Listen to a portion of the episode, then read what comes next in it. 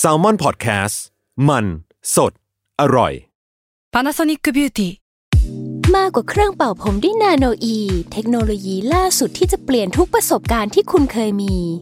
นาโนอีมอยส์เจอร์พลัสเพิ่มความชุ่มชื้นให้เส้นผมหลังใช้งานมากขึ้นถึง 18 เท่า พร้อมชะลอการเฟดของสีผมสำหรับคนชอบทำสีผม ดูแลความชุ่มชื้นทั้งเส้นผม หนังศีรษะและผิวคุณ Panasonic NA0J มีเทคโนโลยีนาโนอีที่ care only you ทฤษฎีสมคบคิดเรื่องลึกลับ สัตว์ประหลาด ฆาตกรรม ความลี้ลับที่หาสาเหตุไม่ได้ เรื่องเล่าจากเคสจริงที่น่ากลัวกว่าฟิกชั่น สวัสดีครับ ผมยศมันประพงศ์ ผมธัญวัฒน์อิพุดม นี่คือรายการ Untitled Case สวัสดีครับ ยินดีต้อนรับเข้าสู่รายการ Untitled Case ตอนที่ 132 ครับผม ครับสวัสดีครับ นี่คุณจะมา สวัสดีครับ แนิ่งๆ อึมครึมแบบคลิปลุกทุกตอน นี่เราอยู่ใน ล รายการแบบจริงจังขึงขัง เรา ไม่มี ลึกลับ ซีเรียสไม่เล่นไม่เล่น แต่ได้ข่าวว่า EP แรกเนี่ยพี่เป็นคนปล่อยมุกคนแรกเนี่ยอ่ะถ้า ไม่ได้ ถ้าย้อนกลับไปฟังอ่ะไม่ใช่ผมอ่ะ เขาคือมันคือบทเรียนที่เราต้องเรียนรู้เว้ย อ๋อ lesson to be learned เว้ย เฮ้ยอยู่ดีก็มาคมเฉยเลยวะ ครบมาแบบ เออ นิ้วกลม แต่ผมจะบอกพี่ว่า EP เนี้ยพี่จะมาแบบคลิปลุกขึมๆอย่างนี้มันมันไม่เข้าเว้ยมัน ครับ มันมีมันมีอะไรที่พิเศษอะที่พี่ควรจะดีใจกับมันอะ นั่นคือ เพราะว่าเรามีสปอนเซอร์เข้าเว้ยนานๆทีนานทีปีหนที่มันจะเข้ามา เรียกได้ว่าเป็นปรากฏการณ์ เออ ที่ ปรา ผ กฏ ม การณ์ ประทับใจ ปรากฏการณ์ ผมรู้สึกว่าเรารอดแล้ว คือเรียกได้ว่าดาวหางเนี่ยเรียกว่ามา มาน้อยแล้วเนี่ยสปอนเซอร์มาน้อยกว่าฉะนั้นเราเราต้องรักเขาให้มากๆนะค ครั รับบ คนที่จะมาเป็นสปอนเซอร์ของเราเนี่ย ครับ คือ EP เนี้ยยังไม่ใช่ EP ที่เราจะไปทำอีเวนต์หรือว่าทำกิจกรรมร่วมกับสปอนเซอร์คนนี้ แต่ว่า ครับ แค่มาเกรินๆเฉยๆว่าเดี๋ยวเราเนี่ยจะมี Trace Talk Live ครั้งแรกที่ อืม หน้าเพจ s m a r t Podcast มีวันที่ 17 เมษายนครับ ก็ฉลองวันสงกรานต์ไปเลยทีเดียว เอาแล้วถ้าผมไม่อยู่อ่ะ ก็ ก็ต้องมา ก็คิดดู ก็คิดดูว่านานๆทีสปอนเซอร์จะเข้าเนี่ย ได้ ที่จะ ได้ หนีไปเที่ยวจริงๆเหรอ มามามาจริงๆเพราะว่าสปอนเซเอออ ร์เข้ามาให้ คือผมเนี่ย โเรับ ไม่สามารถเล่าคนเดียวได้ แล้วก็จริงๆคือมันมันมีความพิเศษหลายอย่างที่ ครับ เราสองคนเนี่ยจะต้องมาคุย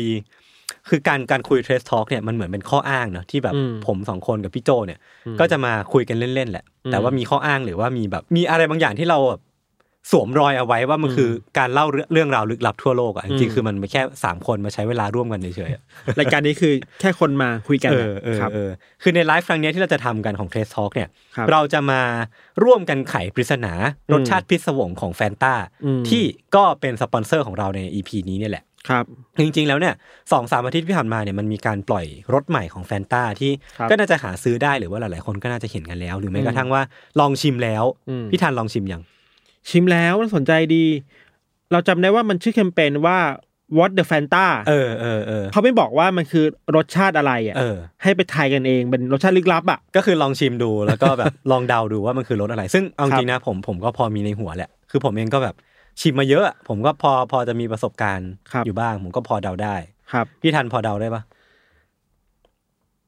เดาได้ว่ามันเป็นรสชาติที่มาจากดาวอังคาร เว้ย หนักกว่ากูอีก เอออ่ะตาพี่ละ เออ คือโอเคแหละ ไม่ว่าเราจะเราหรือยศจะทายว่าอะไรอะเดี๋ยว เออ คงจะไปไปทายกันอีกรอบในรายการเทสทอ a l k แล้วกันนะครับ อืม เป็นเทสทอ a l k ไลฟ์ชื่อว่าไขปริศนารสชาติพิศวงคือเขาชื่อมาดีเนาะ เออ ในวันที่ 17 เมษายนครับ ซึ่งทีมงานก็ซิบเรามาว่ามันมีกิจกรรมที่ชิงรางวัลด้วยในไลฟ์ เออเออ ก็มีประมาณ 20 รางวัลครับ อืมก็ถือ สำหรั ว่า บ เยอะนะ เออเราเราสามารถทายได้ไหม ยี่สิบรางวัลแต่ให้หนึ่งคนเดียวนะ ให้หนึ่งคนเอาไปเลย ผม ยี่สิบ ผม ราง ข วั อ ล หมดเลยได้ไหม ไม่ได้ โอเค จริงจังหน่อยดิ เออ มี ขอโทษ เขามี ขอโทษ ยี่สิบรางวัลครับสำหรับผู้ฟังที่ตอบถูก 20 ท่านแรกก็ใครที่อยากรู้อยากได้รางวัลก็ห้ามพลาดในไลฟ์ ย้ำวันกันอีกทีครับวันที่เท่าไหร่นะครับ 17 เมษายนครับ โอเคครับ มี สรุป 20 รางวัลครับ สรุปได้ดีครับสมกับเป็นบกเดอะแมทเทอร์ครับผมไม่ผิดหวังในตัวเขานะค ค รั รับ บ โอเค วันนี้ก็มาเข้าธีมของเราต่อ อันนี้ก็จะเป็นช่วง ครับ ไทยอินเนาะคือจริงๆธีมของเราเนี่ย คือมันก็จะมีความลิงก์กันอะกับกับสปอนเซอร์กับงานที่สปอนเซอร์ท่านเนี้ยให้เรามาเหมือนกัน ครับ คือเรามาอยู่ในธีมที่มันจะมีความกึ่งกึ่งมิชชั่นประมาณหนึ่งกึ่งกึ่ อื ง มอืม ภารกิจ แล้วเราก็มักจะเห็นไอไอคอนเซปต์แบบเนี้ยในหนังฮอลลีวูดหลายๆเรื่อง อืม ซึ่งเฉลยแล้วกันมันคือธีมล่าสมบัติ หรือว่า ที่จริง treasury hunter คนเห็น อะไร ป งี้ย กก็รู้แหละ เออว่ะแล้วผมจะเฉลย ผมมีคำถามว่าถ้าคนเขาเห็นปกเห็นชื่อ EP มา อืม เรายังจำเป็นต้องพูดอีกไหม จำเป็นจำเป็นคือสมมุติว่า บางคนที่เขาฟังทุกตอนเนี่ย อ่า เขาจะไม่ได้ดูชื่อชื่อ า EP ไง โอเค ถ้า เออ ปกชื่อหนึ่งแล้วเล่าอีกชื่อหนึ่งได้ไหม ผมว่าได้ หรือ ผมว่ามีหลายคนไม่รู้ มีหลายคนที่แบบ เอ้าเหรอเออเออตอนนี้เหรอ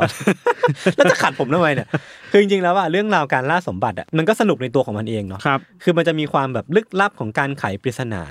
แล้วก็ส่วนใหญ่เนี่ยมันจะเริ่มต้นจากการที่ว่ารางวัลเนี้ยมันจะต้องยิ่งใหญ่พออ อืม ที่คนที่จะไปตามล่ามันอ่ะ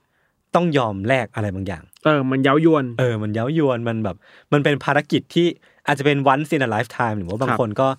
ถวายชีวิตในการตามล่าสมบัติเหล่านี้เนาะ ครับ โอเค วันนี้ผมเป็นคนเริ่มก่อนครับผม คือเรื่องที่ผมจะเล่าเนี่ยมันเป็นเรื่องราวของหุบเขาแห่งหนึ่งในแคนาดา มันมีชื่อว่าหุบเขานาฮันนี่นะครับ อืม นาฮันนี่หรือว่านาฮันนี่เนี่ยแหละผมเรียกว่านาฮันนี่แล้วกันเนาะ อืม มันเป็นหุบเขาที่มีพื้นที่ประมาณ 30,000 ตารางกิโลเมตร อืม ก็ถือว่าค่อนข้างใหญ่ประมาณหนึ่งเหมือนกัน แล้วก็เป็นหุบเขาที่มีแม่น้ำไหลผ่านตรงกลาง แล้วก็ห้อมล้อมไปด้วยหน้าผาแล้วก็หุบเหวนะครับ คือหุบเขาแข่งเนี้ยมันเคยเป็นสถานที่ที่ซ่อนตัวอยู่ท่ามกลางธรรมชาติแบบลึกมากๆ แล้วก็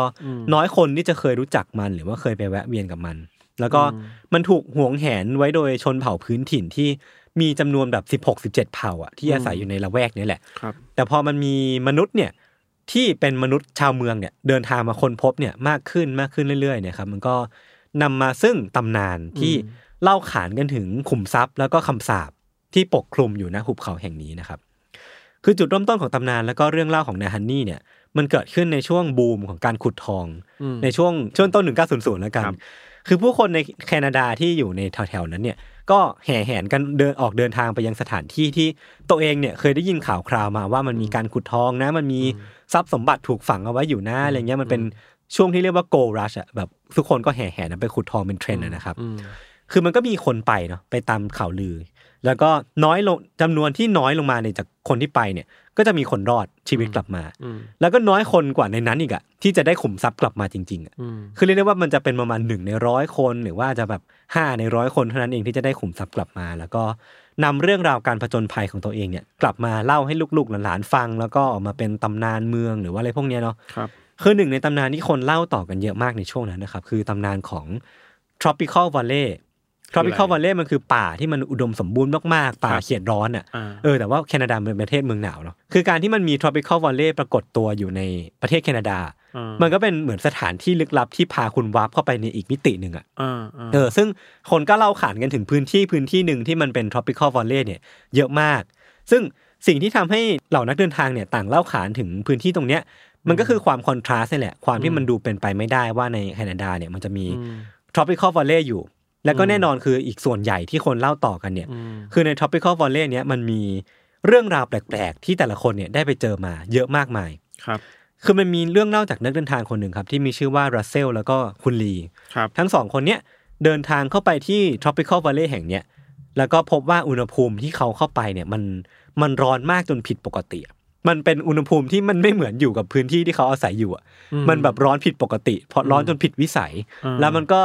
อุดมสมบูรณ์ไปด้วยพืชพันธุ์จากป่าเขตร้อนเนี่ยมากมายอย่างไม่น่าเชื่อ แต่ว่าที่สำคัญเนี่ยคือพวกเขาเนี่ยพบกับสิ่งที่พวกเขาไม่มีวันลืมเลยพี่ทันมันคือ รอยเท้าขนาดใหญ่ของสัตว์มหึมา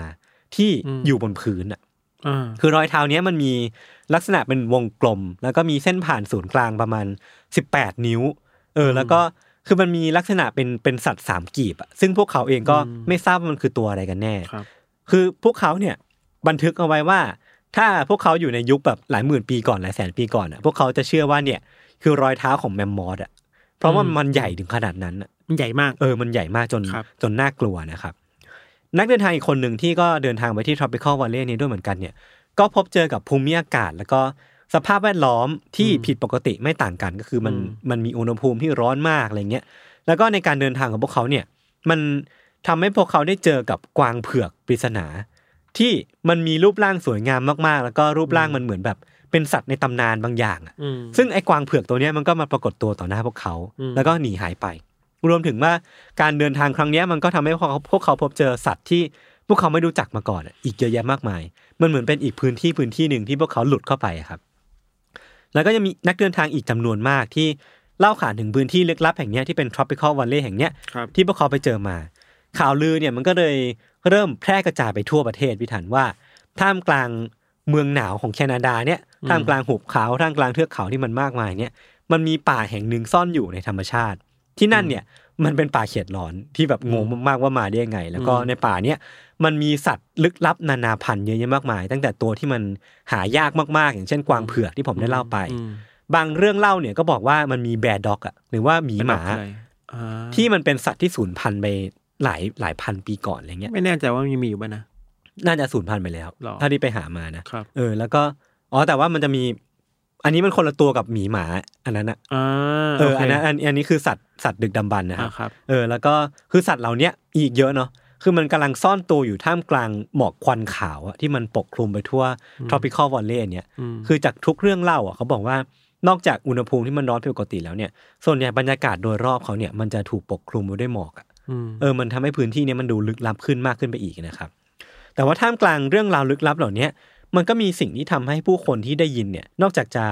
กลัวหรือว่าตื่นเต้นไปกับมันแล้วเนี่ย ม พวกเขาก็รู้สึกว่าตาลุกวาวขึ้นมา อืม เพราะว่าท่ามกลางความลึกลับเหล่านี้มันจะมีแร่ธรรมชาติ อืม ซุกซ่อนอยู่เต็มไปหมดเลย ครับ อันนี้คือเป็นหนึ่งในเรื่องเล่านะครับ คือมันก็บันทึกเอาไว้ว่าแร่ธรรมชาติเหล่าเนี้ยเช่นทอง เช่นเงิน เช่นทองแดงเนี่ย ก็รอให้นักเดินทางเนี่ย ฝีมือดี ผจญภัยไปค้นพบแล้วก็ตบกลับมาเป็นรางวัล อืม ก็พักในส่วนของเรื่องเล่าของ tropical valley เอาไว้ก่อน อืม ตัดภาพมาอีกทีครับพี่ทันที่เรื่องราวอีกเรื่องหนึ่งที่มันถูกเล่าขานกันอย่างหนาหู ในหมู่นักล่าสมบัติของแคนาดา คือเรื่องเนี้ยจุดเริ่มต้นของเรื่องเล่าเนี่ยมันเกิดขึ้นในปี 1907 ครับ มันเป็นเรื่องเล่าของพี่น้องตระกูลแมคลิออตที่ออกเดินทางไปหาทองเพื่อที่หวังว่าจะพลิกชีวิตตัวเองได้นะครับ อืม คือตามเรื่องราวที่เล่าขานเนี่ย พี่น้องตระกูลแมคลิออตเนี่ยมีจำนวนกว่า 10 คนเนาะที่อาศัยอยู่ในแต่ละพื้นที่ของแคนาดา แล้วก็ทำงานกันแยกย้ายไปในแต่ละพื้นที่นะครับแต่ว่าทีเนี้ยจุดเริ่มต้นของตำนานเนี้ยมันเริ่มต้นมาจากหนึ่งในพี่น้องที่มีชื่อว่าเฟร็ดแมคลิออตนะครับ ครับ เฟร็ดเนี่ยเขารับช่วงต่อทำงานมาจากพ่อ เขาเป็นผู้ดูแลร้านค้าหรือว่าแหล่งค้าขายแห่งหนึ่งในย่านไลอาดนะครับ อืม วันหนึ่งในปี 1900 เนี่ยในขณะที่เฟร็ดเนี่ยกำลังทำงานอยู่ก็คือดูแลร้านของตัวเองอยู่เนี่ย อืม ก็มีคนที่แต่งตัวแบบเป็นชนเผ่าชาวอินเดียนะฮะนี่ดั้งเดิมเลย ม คือเป็นแบบดูรู้ว่าแต่งตัวมาแบบชนชนเผ่าแน่นอนอะ ม เขาเดินเข้ามาในร้านเว้ยแล้วก็ขอซื้อของบางอย่าง เพื่อที่จะเอาไปใช้ชีวิตหรือว่าอะไรสักอย่างเนี่ยเขาไม่ได้บันทึกไว้นะว่าซื้ออะไร แต่ว่าสิ่งที่โฟกัสคือว่า ชายคนเนี้ยชายชนเผ่าคนเนี้ยเขาไม่ได้จ่ายมาเป็นเงิน แต่ว่าเขาจ่ายด้วยทอง า ทองก้อนเลยอะ อ่า เออ ซึ่งเฟร็ดก็แบบตกใจอะว่าเฮ้ย สมัยนี้มันจะมีคนจ่ายเงินเป็นทองก้อนอีกเหรอวะ มันโบราณเกินไป เออ ใช่ไหม ก็เลยก็เลยถามชาวอินเดียคนนี้ว่า เฮ้ยตาล่อมอ่ะตาล่อมถามว่าแบบ อืม เฮ้ยคุณไปเอาทองมาจากไหนหรอ อืม อะไรเงี้ย อืม คือตอนแรกชายคนนี้ก็เหมือนมีทีท่าว่าไม่อยากจะบอก ครับ แต่ปรากฏว่าพอตาล่อมไปตาล่อมมาหรือว่าตื้อไปมากๆเขาเนี่ยเขาก็บอกว่า เออเขาเนี่ยเป็นชาวอินเดียนนาฮันนี่ อืม คือเป็นชนเผ่าของนาฮันนี่นะครับ แล้วก็ทองเหล่าเนี้ยเขาก็เอามาจากบ้านเกิดของเขาที่อยู่ในนาฮันนี่นั่นเอง อืม พอพูดแบบนี้เสร็จปุ๊บเนี่ยหรือว่าพอเฉลยแบบนี้เสร็จปุ๊บเนี่ยเขาก็กลับบ้านไปเว้ยเขาก็ออกไปจากร้านแล้วก็เฟร็ดก็ไม่ได้เจอกับชายคนนี้อีกเลย มาแบบปริศนาแล้ว เออ หาย มา ไป เป็นแบบปริศนา ใช่ใช่ใช่ แต่ว่าสิ่งที่มันทิ้งเอาไว้หรือว่าชายคนนี้ทิ้งเอาไว้เนี่ย อืม มันคือความโลภอะที่มันเกิดขึ้นในตัวของเฟร็ดอะพิทัน คือพอเขารู้แล้วว่าเขาจะต้องไปหาทองมาจากไหน หรือว่าพอเขารู้ว่าแหล่งสมบัติอะมันอยู่ตรงไหนอะ อืม เขาก็รู้สึกว่า เอ้มันก็เป็นไปได้นี่หว่า ที่ตัวเขาเองอ่ะ จะออกไปตามหาฝันน่ะ คือตัวเขาเองอ่ะ สายเลือดของตระกูลแมคลิออตอ่ะ คือเป็นสายเลือดของตระกูลนักประจนภัยอยู่แล้ว อืม คือมักที่จะออกไปล่าสัตว์ หรือว่าเข้าป่าเป็นเป็นชีวิตประจำวันอยู่แล้ว แต่พอได้ยินดังนี้เสร็จปุ๊บเนี่ย เฟร็ดก็คิดว่า เอ้ยกูก็ทำได้นี่หว่า กูสามารถลาออกตอนนี้เลย แล้วก็เข้าป่าไป เข้าหุบเขาไปเพื่อตามหาทองเลย แต่พอคิดไปคิดมาชั่งน้ำหนักไปชั่งน้ำหนักมาเนี่ยเขาก็รู้สึกว่าเป็นไปไม่ได้ เพราะว่ามันเสี่ยงเกินไปกับการที่เขาจะทิ้งหน้าที่การงาน แล้วก็ออกไปตามหาฝันน่ะคือครอบครัวเขาก็ต้องกินต้องใช้เนาะก็เลย ครับ ตัดสินใจที่จะก้มหน้าก้มตาทำงานต่อไปสามปีต่อมาครับ เวลามันผ่านไปสามปี โชคชะตาเนี่ยมันก็ราวกับหวนกลับมาเล่นตลกกับเฟร็ดอีกครั้งหนึ่ง อืม คือเฟร็ดเนี่ยเจอกับชาวอินเดียนนะฮะนี่พื้นถิ่นที่เดินทางมาที่ร้านเนี่ยอีกครั้งหนึ่ง แต่ว่าเป็นคนละคนกันนะครับ และชายคนเนี้ยก็จ่ายข้าวของเขาด้วยทองคำอีกครั้งหนึ่งอ่ะคือเหมือนมันกูลืมความโลภนี้ไปแล้วอ่ะอยู่ดีก็มีโชคชะตากลับมาให้ ให้ความโลภนี้มันกลับมาอีกครั้งหนึ่ง อืม ครั้งเนี้ยเฟร็ดก็ตัดสินใจว่าเขาจะไม่ยอมปล่อยโอกาสนี้ไป แต่ว่าเขาจะไม่เดินทางไปเอง เขาก็เลยทำการแจ้งข่าวเรื่องเนี้ยไปให้กับพี่น้องในตระกูลแมคลิออตเอง คือเขาส่งข่าวเนี้ยไปให้กับวิลลี่พี่ชายของเขาแล้วก็ วิลลี่เนี่ยก็ไปชักชวนน้องชายที่ชื่อว่าแฟรงก์ออกไปตามล่าหาทองกัน ครับ การออกเดินทางล่าสมบัติครั้งแรกเนี่ยที่เดินทางไปยิงนาฮานีวอนเล่เนี่ยก็ประสบความสำเร็จครับ คือทั้งสองพี่น้องคนเนี้ยก็ได้ทองคำกลับมาจากขุมเขานาฮานีเนี่ยจำนวนหนึ่ง ก่อนที่จะนำมันกลับมาปล่อยที่เมือง แล้วก็ใช้ชีวิตอย่างสุขสบายอยู่ช่วงหนึ่งอะ อืม แต่ว่า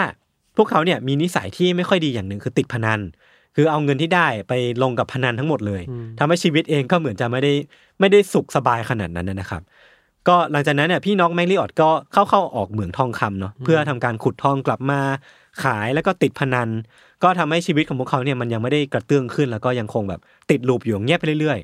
ๆเขาพวกเขาก็ใช้ชีวิตเนี่ยจนมาถึงการเดินทางไปสู่หุบเขานะฮะนี่อีกครั้งหนึ่ง คราวเนี้ยพี่น้องแมคลิออดเนี่ยประกอบไปด้วยวิลลี่และก็แฟรงค์ได้รับการเสริมทัพโดย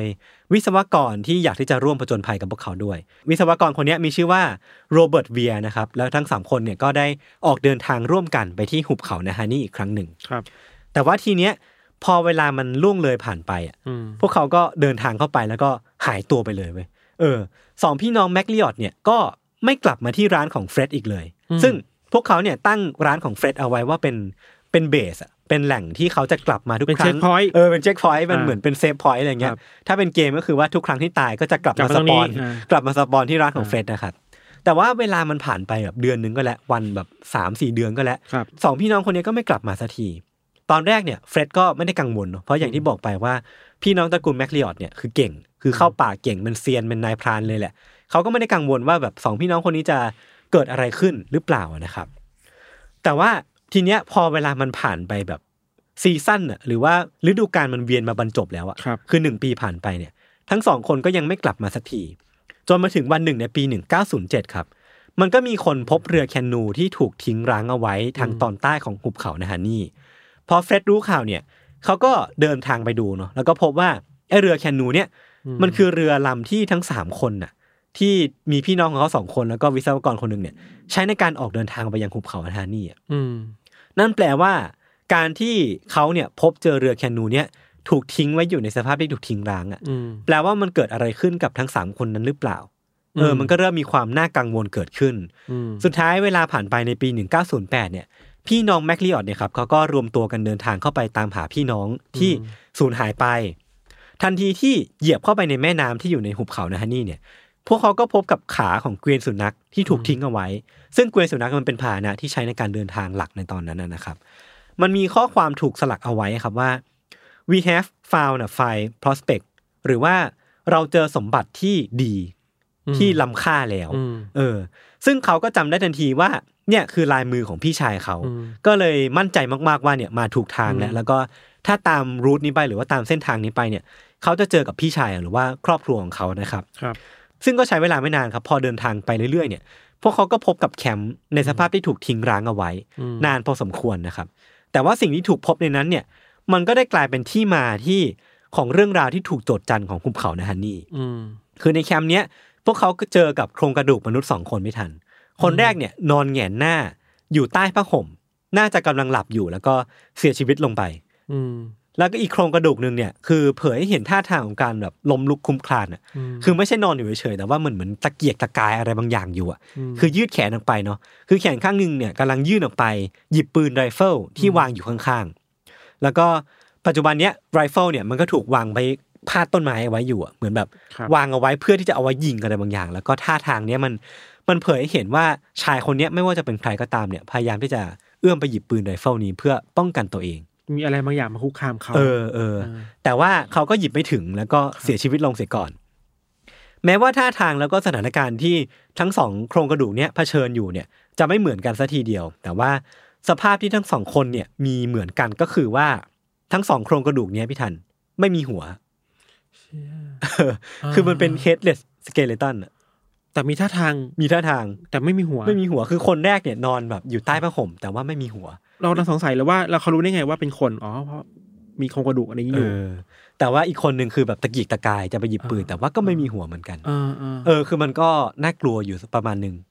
ไม่น่าใช่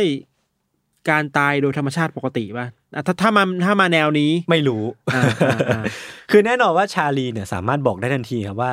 จากข้าวของนะจาก เสื้อผ้าจากข้าวของที่อยู่ในแคมป์เนี่ยว่าเนี่ยแหละคือสองพี่น้องตระกูลแมคลิออดก็คือแฟรงค์แล้วก็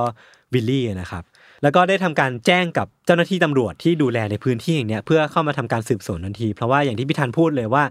มันดูจะไม่ใช่การเสียชีวิตตามธรรมชาติ อืม มันดูมีเงื่อนงำอะไรมากกว่านั้นนะครับ ซึ่งแน่นอนว่าการค้นพบศพในสภาพหัวขาดในระหว่างที่ค้นหาสมบัติแบบเนี้ยมันก็นำมาสู่ทฤษฎีมากมายที่อาจเกิดขึ้นกับนักเดินทางทั้งสองคนนี้ ทฤษฎีแรกเนี่ยคือไม่ได้ซับซ้อนอะไรมากมาย คือ ถูกสัตว์ทำร้าย แล้วก็ถูกกินส่วนหัวไป อืม ซึ่งอันเนี้ยก็สำหรับผมเองก็ไม่ได้เมคเซนขนาดนั้น อืม คือถ้าเป็นสัตว์ทำร้ายจริงอ่ะก็น่าจะกินส่วนอื่นนอกจากหัวด้วย ใช่ไหม เออ คือถ้าจะกินเนื้อกินอะไรอ่ะ เออเออ ก็จะกินแบบ ไม่รู้เครื่องในสมมติเป็น ไม่แน่ ห ใจ มา เหมือนกัน ป่า อะใช่ใช่ สมมติ คือไม่น่าจะเอาไปแค่หัวเนาะ อืม แล้วก็อีกทฤษฎีหนึ่งคือว่าทั้งสองคนเนี้ยอาจจะเสียชีวิตจากการขาดสารอาหารแล้วก็ตายไป ซึ่งส่วนหัวเนี่ยก็อาจจะหลุดจากการเปื่อยย่อยของ อ่าอ่า ของตามการเวลานะ เออมันเน่าเน่าเปื่อยไป เออ อันนี้ก็ไม่แน่ใจว่าเป็นไปได้หรือเปล่าอะไรเงี้ยครับ ครับ หรือว่าที่จะดำมืดหน่อยพี่ทัน อันนี้ก็หลาย ๆ คนน่าจะมีป๊อปอัพขึ้นมาในหัวคือการถูกฆาตกรรม อืม เออ คือคนที่เขาคาดว่าเป็นคนเป็นฆาตกรเนี่ย ก็คือไม่ใช่คนอื่นคนไกล แต่ว่าเป็นวิศวกรอีกคนหนึ่ง ม ที่เขาจอยตี้นี้ด้วยที่ผมได้เล่าไป อ่าๆๆ คือคุณโรเบิร์ตเวียร์ ครับ เออ คือเขาก็สงสัยมากว่าโรเบิร์ตเวียร์เนี่ยอาจจะเป็นฆาตกรหรือเปล่า เพราะว่าศพของเขาเนี่ยไม่ได้ถูกพบในใน อืม แคมปิ้งแห่งนี้ อืม เออ ซึ่งสิ่งที่มันเกิดขึ้นคือว่าโรเบิร์ตเวียร์เนี่ยอาจจะทำการยิงหัวทั้งสองคน อืม แล้วก็เอาส่วนหัวเนี่ยไปโยนทิ้งน้ำเพื่อไม่ให้ตำรวจเนี่ยสามารถ track ได้ว่ามันมีการยิงที่หัว หรือว่าเป็นใคร เออเหมือนการทำลายหลักฐานลง อืม อะไรเงี้ยครับ แต่ว่ามันก็เป็นเพียงการคาดเดาเนาะ สุดท้ายเนี่ยการสืบสวนมันก็ดำเนินไปพิธันผมสรุปข้ามๆเลยแล้วกันว่า เจ้าหน้าที่เนี่ยก็สรุปได้ว่าเหตุการณ์เนี้ยไม่ใช่การฆาตกรรม แต่ว่าเป็นอุบัติเหตุ ซึ่งนำไปสู่การเสียชีวิต เพราะว่ามันมีการพบศพในอีกพื้นที่หนึ่งของหุบเขานะฮันนี่อะ อืม ซึ่งตำรวจเองก็เดาว่าศพเนี้ยคือศพของโรเบิร์ตเวียร์ อืม ที่น่าจะเสียชีวิตด้วยเช่นกัน นั่นแปลว่าฆาตกรที่เป็นผู้ต้องสงสัยอ่ะ อืม ก็ถูกตัดไป ไม่น่า ตำ เชื่อเวียแล้ว เออตำรวจก็เลยสรุปแบบคร่าวๆไว้ก่อนว่าน่าจะเป็นอุบัติเหตุนะครับ ซึ่งแน่นอนว่าการการสรุปแบบเนี้ยมันก็ค้านสายตาพี่น้องอยู่บ้าง พี่น้องตระกูลแมคลีออดเนาะเพราะว่าเพราะว่าเขาก็รู้ดีอ่ะพี่ธันว่าสกิลเอาตัวรอดอ่ะมันเยอะอ่ะมันไม่น่าจะตายแบบขาดสารอาหาร หรือว่าตายแบบอุบัติเหตุได้ง่ายขนาดเนี้ยนะครับ ซึ่งตัวชาลีเองซึ่งเป็นหนึ่งในน้องชายของแฟรงค์แล้วก็เวลลี่เนี่ยก็เชื่ออย่างเต็มอกมาก ๆ ว่าเวียร์เนี่ยแหละ คือผู้อยู่เบื้องหลัง และศพที่ตำรวจพบอ่ะจะไม่ใช่ศพของโรเบิร์ตเวียร์เว้ยแต่เป็นศพของใครก็ไม่รู้อ่ะ อืม เออซึ่งตำรวจเองก็ไม่ได้มีอะไรยืนยันนะว่าศพเนี่ยคือศพของโรเบิร์ตเวียร์ ครับ ซึ่งหลังจากเนี้ยผมขอไม่เล่าละกันแต่ว่ามีดีเทลเรื่องของการแบบตามล่าโรเบิร์ตเวียร์ของของชาลีอ่ะ อืม คือมันเป็นการพลิกแผ่นดินหาเลยไม่ทันคืออตามหาตามข่าวลือ แล้วก็มีเป็นการประชันหน้ากันระหว่างแบบชาลีแล้วก็โรเบิร์ตเวียร์ อืม ซึ่งมันก็นำไปสู่การที่โรเบิร์ตเวียร์เนี่ยยิงตัวเองตายเพื่อหนีความผิด อ่า แต่ว่าอันเนี้ยมันเป็นเพียงเรื่องเล่า ผมไม่แน่ใจเรื่องซอสก็เลยขอไม่เล่าละกันนะครับ ครับ ภายหลังที่เรื่องราวการเสียชีวิตของพี่น้องแมคลิออดเนี่ยมันแพร่กระจายออกไปพิทันทำให้หุบเขาในฮันนี่เนี่ยมันก็ได้รับการนำเสนออีกชื่อเล่นหนึ่งที่มีชื่อว่า Dead Men Valley หรือว่า หุ หุบบ เขา เขา เออหุบเขา แห่งความตาย คือแม่งก็เหมาะชื่อชื่อนี้ก็เหมาะ เพราะไม่มีการตายแบบปริศนาอยู่ ใช่ อะ ใช่ใช่ใช่ แล้วก็แน่นอนว่าสิ่งที่ถูกเล่าขานอีกอย่างหนึ่งก็คือสมบัติที่พี่น้องตระกูลแมคลิออดเนี่ยตามหา คือเขาก็ถูกขนานนามว่าแมคลิออดไมน์หรือว่าเมืองของของพี่น้องตระกูลแมคลิออดนะครับ แล้วคนก็ออกตามหาสมบัติเนี้ยกันอย่างจริงจังมากขึ้น อืม แต่ว่ากลิ่นคาวเลือดของสองพี่น้องแมคลิออดเนี่ยมันยังไม่ทันจางหายไปเลยพี่ทัน อืม ในปี 1909 อ่ะห่างมาประมาณ 2 ปีเนาะก็มีนักเดินทางอีกคนหนึ่งอ่ะที่เดินทางเข้าไปในหุบเขาในฮันนี่ แล้วก็พบเจอชะตากรรมที่มันค่อนข้างลึกลับอีกครั้งหนึ่ง อืม อันนี้ผมเล่าแบบเร็วๆแล้วกันเนาะคือคราวเนี้ยมันเป็นเรื่องราวของผู้ชายคนหนึ่งชื่อว่ามาร์ตินยอร์เกนเซน ครับ คือเขาเนี่ยได้ออกเดินทางเข้าไปตามหาทองในหุบเขานะฮานี่ก็คือเหมือนพี่น้องตระกูลแมคเลียดเลย ตามข่าวลือแล้วก็เรื่องราวที่เขาได้ยินมาก่อนหน้านี้ อืม ก่อนที่ว่าหลายปีผ่านไปที่มาร์ตินเนี่ยเดินเข้าไปในเนี้ยเพื่อนของมาร์ตินเนี่ยจะกลับเข้าไปหาเขาในนั้น แล้วก็พบกับกระท่อมของมาร์ตินที่อยู่ในสภาพที่เป็นเท่าฐานแล้วอะ ตอนเผาไปแล้ว โดนเผาไปแล้ว แล้วก็น่าจะเผามาเป็นระยะเวลานานมาพอสมควรแล้วเหมือนกัน ครับ แล้วก็ท่ามกลางซากนั้นนะครับ มันมีโครงกระดูกของมาร์ตินที่นอนคว่ำหน้าอยู่ และที่พีคคือในอยู่ในสภาพไร้หัว เหมือนกันเนาะ เหมือนกันกับพี่น้องตระกูลแมคลิออดอะเออ คือแม่งแบบ น่ากลัว หรือมันมีฆาตกรอะไรที่อยู่ใน เออ นั้นหรือเปล่าวะ ไม่รู้เลยเว้ยไม่รู้เลยเว้ยคือแม่งลึกลับจัดอ่ะ าา คือส่วนส่วนเรื่องราวเนี้ยมันก็แตกต่างกันออกไปในแต่ในแต่ละตำนานที่แต่ละเวอร์ชั่นที่มันถูกเล่าอะนะครับ บางเวอร์ชั่นก็บอกว่ามาร์ตินเนี่ยกำลังไปตักน้ำในละแวกนั้น แล้วก็ถูกตัวอะไรไม่รู้ทำร้ายจนหัวขาดเสียชีวิตลง มันก็ดูอธิบายง่ายเกินไปปะ เออ นั่นดิ เออ คือบางบางคนก็บอกว่า เขาเนี่ยนอนตายอยู่ข้างๆ ปืนไรเฟิลที่ใส่กระสุนเอาไว้เหมือนแบบ ไม่ทันป้องกันตัวอันนี่ก็ไม่รู้ว่ามันเกิดอะไรขึ้นกันแน่ แต่ว่าที่แน่ๆ คือจากเดดเมนวอลเล่อะมันนำไปสู่ชื่อที่มันสเปซิฟิกหรือว่าเฉพาะตัวมากกว่านั้นก็คือว่า headless v o l l e y หุบเขาไร้หั หั ว ว คือแม่งแบบน่ากลัวขึ้นเรื่อยๆ ชื่อ อะ คือแบบชื่อคือหนังสยองขวัญนะ เออ headless volley อะนะครับ ซึ่ง อ่า แน่นอนว่ามันก็อุดมไปด้วยเรื่องราวน่ากลัว แต่ว่าแม้ว่ายังไงเนี่ยมันก็ยังคงแบบเย้ายวนพอที่จะดึงดูดให้คนที่มีความโลภอะแห่กันเข้าไปขุดทองที่เนี่ยอยู่เรื่อยๆอ่ะคือการตายของสองคนเนี้ยไม่ได้ทำให้ความโลภของคนมันลดทอนลงอ่ะ เอ เอ อ อ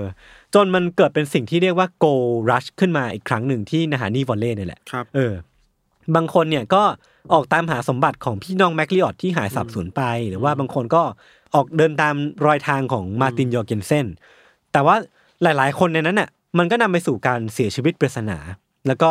การหายตัวไปของนักเดินทางอีกจำนวนมาก ไม่ใช่แค่สองคนนี้ที่ผมเล่าไป อืม จนเกิดเป็นตำนานคำสาปแล้วก็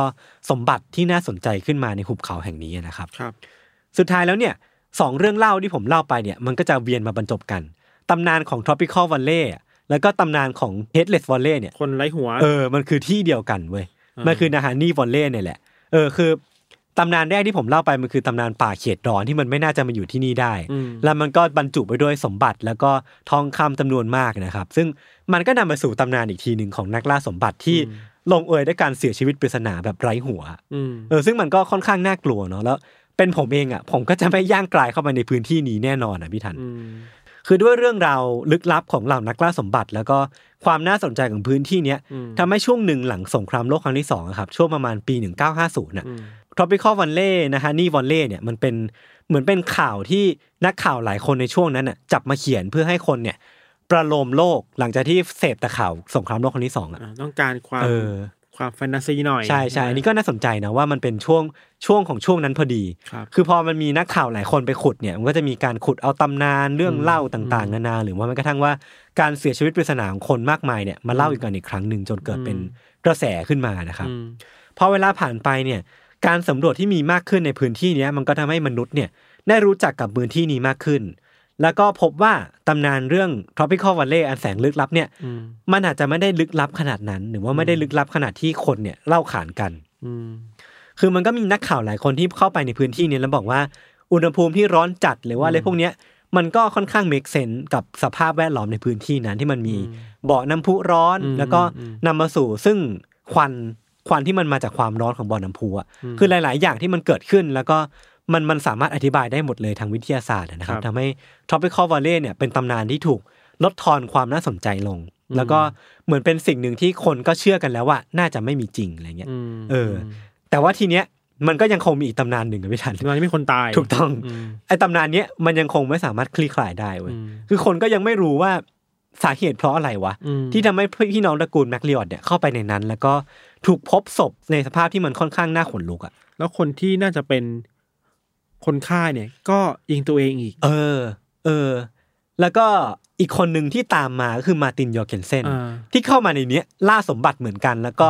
ตายในสภาพไร้หัวเหมือนกันอะมัน เออ มันเกิดอะไรขึ้นวะอะไรเงี้ยเออ มันก็ยังคลี่คลายไม่ได้ใช่ไหม ใช่ นี่คลี่คลายไม่ได้ คือมันมันเกิดมาเป็นตำนานที่ชื่อว่า Curse of Nahani Valley คือมันเป็นตำนานคำสาปของนาฮานี่ที่ ครับ มันก็นำไปสู่การหายตัวปริศนาของคนหลายคนหลังจากเนี้ยที่ผมไม่ได้เล่าไปนะ อืม คือถ้าสมมติว่าใครอยากที่จะรู้เรื่องราวเกี่ยวกับหุบเขาแห่งเนี้ยมากขึ้นเนี่ย ครับ ผมแนะนำให้ไปอ่านหนังสือชื่อว่า Legends of the Nahani Valley นะครับ คือมันมีบรรจุไว้เยอะมากเลย อืม ตั้งแต่แบบในอดีตการจนมาถึงปัจจุบันนะนะครับ ครับ ก็ประมาณนี้ครับ พี่ทันเป็น สนุ ไง ก ว่า ดีนะ อยากอยากไปเยี่ยมที่นี่ไหม ไม่มีคนไปเลยเหรอ มันมันเปิดให้เข้าไปได้ไหม ปัจจุบันนี้มันเป็นอุทยานแห่งชาติแล้ว คือ แต่ว่า สามารถเข้าไปได้ แต่ว่าเข้าไปต้องระวังหัวป่ะ ต้องต้องใส่เกราะอะไรเงี้ยเหรอ ใครก็ เออไม่รู้ อย่ามายุ่งกับหัวฉัน ซึ่งเป็นน่ากลัวมากเลยนะคือแบบ ขนลุกอ่ะ คือถ้าสมมติว่าเข้าไปแล้วรู้เรื่องราวเหล่านี้ก่อนนะพี่ทัน อ่า เราจะเข้าไปในสถานที่เนี้ย เราเข้าเราไปเราไป ไปฮะ เราอยากรู้ เออเออเออเออ ว่ามันน่ากลัวจริงไหมอ่ะ จัดทริปไหม ไม่ไปละ มันมีทองจริงๆใช่ไหม อะไรนะ มันมีทองจริงๆใช่ไหม มีจริงมีจริง ตอนแรก อ่า ผมสงสัยเหมือนพี่เลย แต่ว่าพอพิสูจน์แล้วนะมันก็มีจริงแหละ อ่า คือมันมี มันคือทรัพยากรธรรมชาติแหละ ถูกต้องถูกต้อง มีอีกตำนานหนึ่งพี่ทัน อันนี้ผมไม่ได้ใส่ไว้ในสคริปต์แต่ว่า อืม น่าสนใจดี คือมันมีเรื่องราวของชาลีอ่ะที่เป็นพี่น้องตระกูลแมคลีออดอ่ะ ครับ คือเขาอะบอกว่าก่อนที่เขาจะเสียชีวิตลงเนี่ย อืม เขาได้เข้าไปในนาฮันนี่ฟอนเล่เนี่ยเพื่อตามรอย หรือว่าเพื่อสารฝันพี่น้องเขาอะอีกครั้งหนึ่งอะ าา แล้วเขาก็เหมือนแบบพบอุบัติอุบัติเหตุบางอย่าง จนแบบ อ่า ตกเข้าไปหรือว่า อ่า ล้มลงไปอะไรเงี้ย อ่ แต่ว่าการล้มครั้งนั้นอ่ะ มันทำให้เขาพบเจอกับเหมือง อ่า เหมืองทองแดงอ่ะ อ่า ซึ่งมันล้ำค่ามากๆอ่ะ มันก็เลยเหมือนเป็นว่าพี่น้องตระกูลแมคลีออดเนี่ยบังคับให้เขาล้มลงเพื่อที่จะเผยให้เขาเห็นถึงสมบัติอะไรบางอย่างหรือเปล่า คอนแม่งเหมือนหนังจีนอ่ะ เออ ซึ่งแบบโอ้โห เวลาแบบหนังจีนเพศหนังจีนเนี่ยเวลายังไม่เก่งยังห่วยห่วยๆอยู่อ่ะ เออเออเออ แล้ว เออ ซ้อมซ้อมๆไปซ้อมมาตกลงหุบเขาไปเจอคัมภีร์ เออ พิเศษเอา เก่งเลย เก่งเลย เออ อันนี้คือเหมือนกัน อันนี้ก็ประมาณนี้ซึ่งมันก็เป็นเรื่องเล่าแหละ ซึ่งก็ต้องย้ำกันอีกทีหนึ่งว่าที่ผมเล่าไปในตอนเนี้ยมันเป็น ตำนานเนาะ ตำนานเรื่องเล่าอะนะครับ ครับ ถ้าเมืองไทยมันคืออะไรอ่ะ เมืองรับแรนี่ เอ เหร อ อ รับแลรับแล มันยังมีตำนานในนี้อยู่ปะในไทยอยู่ปะ เอ้ยผมว่ามีว่ะแต่ผมไม่ ยัง ค่ มี อย คน รู้ เล่า เย อยู่เรื่อยๆนะเมืองรับแร เออ ที่เข้า เออ ไปเจอแบบ ผู้คน เสือสมิง เสือสมิงเจอสัตว์ เออเออ ดึกดำบรรพ์น่ะ อืม น่าไปไหมทำทัวร์ไหม ผมไม่ผมไม่กล้าว่ะ อุตรดิตถ์ใครส่งเสียงสวรรค์า มีมีเสียงสวรรค์มาจากข้างนอกว่า อุตรดิตถ์ มีเสียงสวรรค์มาจากนาฮานี่วันเล่ว่า ที่อุตรดิตถ์ เออ ไปไหม ไปไหม ทำด็อกคุยเมทัลลี่ พี่ไปแล้วกันผมไม่ค่อยกล้าว่ะ อะไรวะ เออ โอเค ประมาณนี้ครับก็ ครับ เรื่องของผมก็ประมาณนี้ครับพักฟังเบรกโฆษณาสักครู่ก่อนกลับมาฟังเรื่องของพิธันในเบรกหน้านะครับ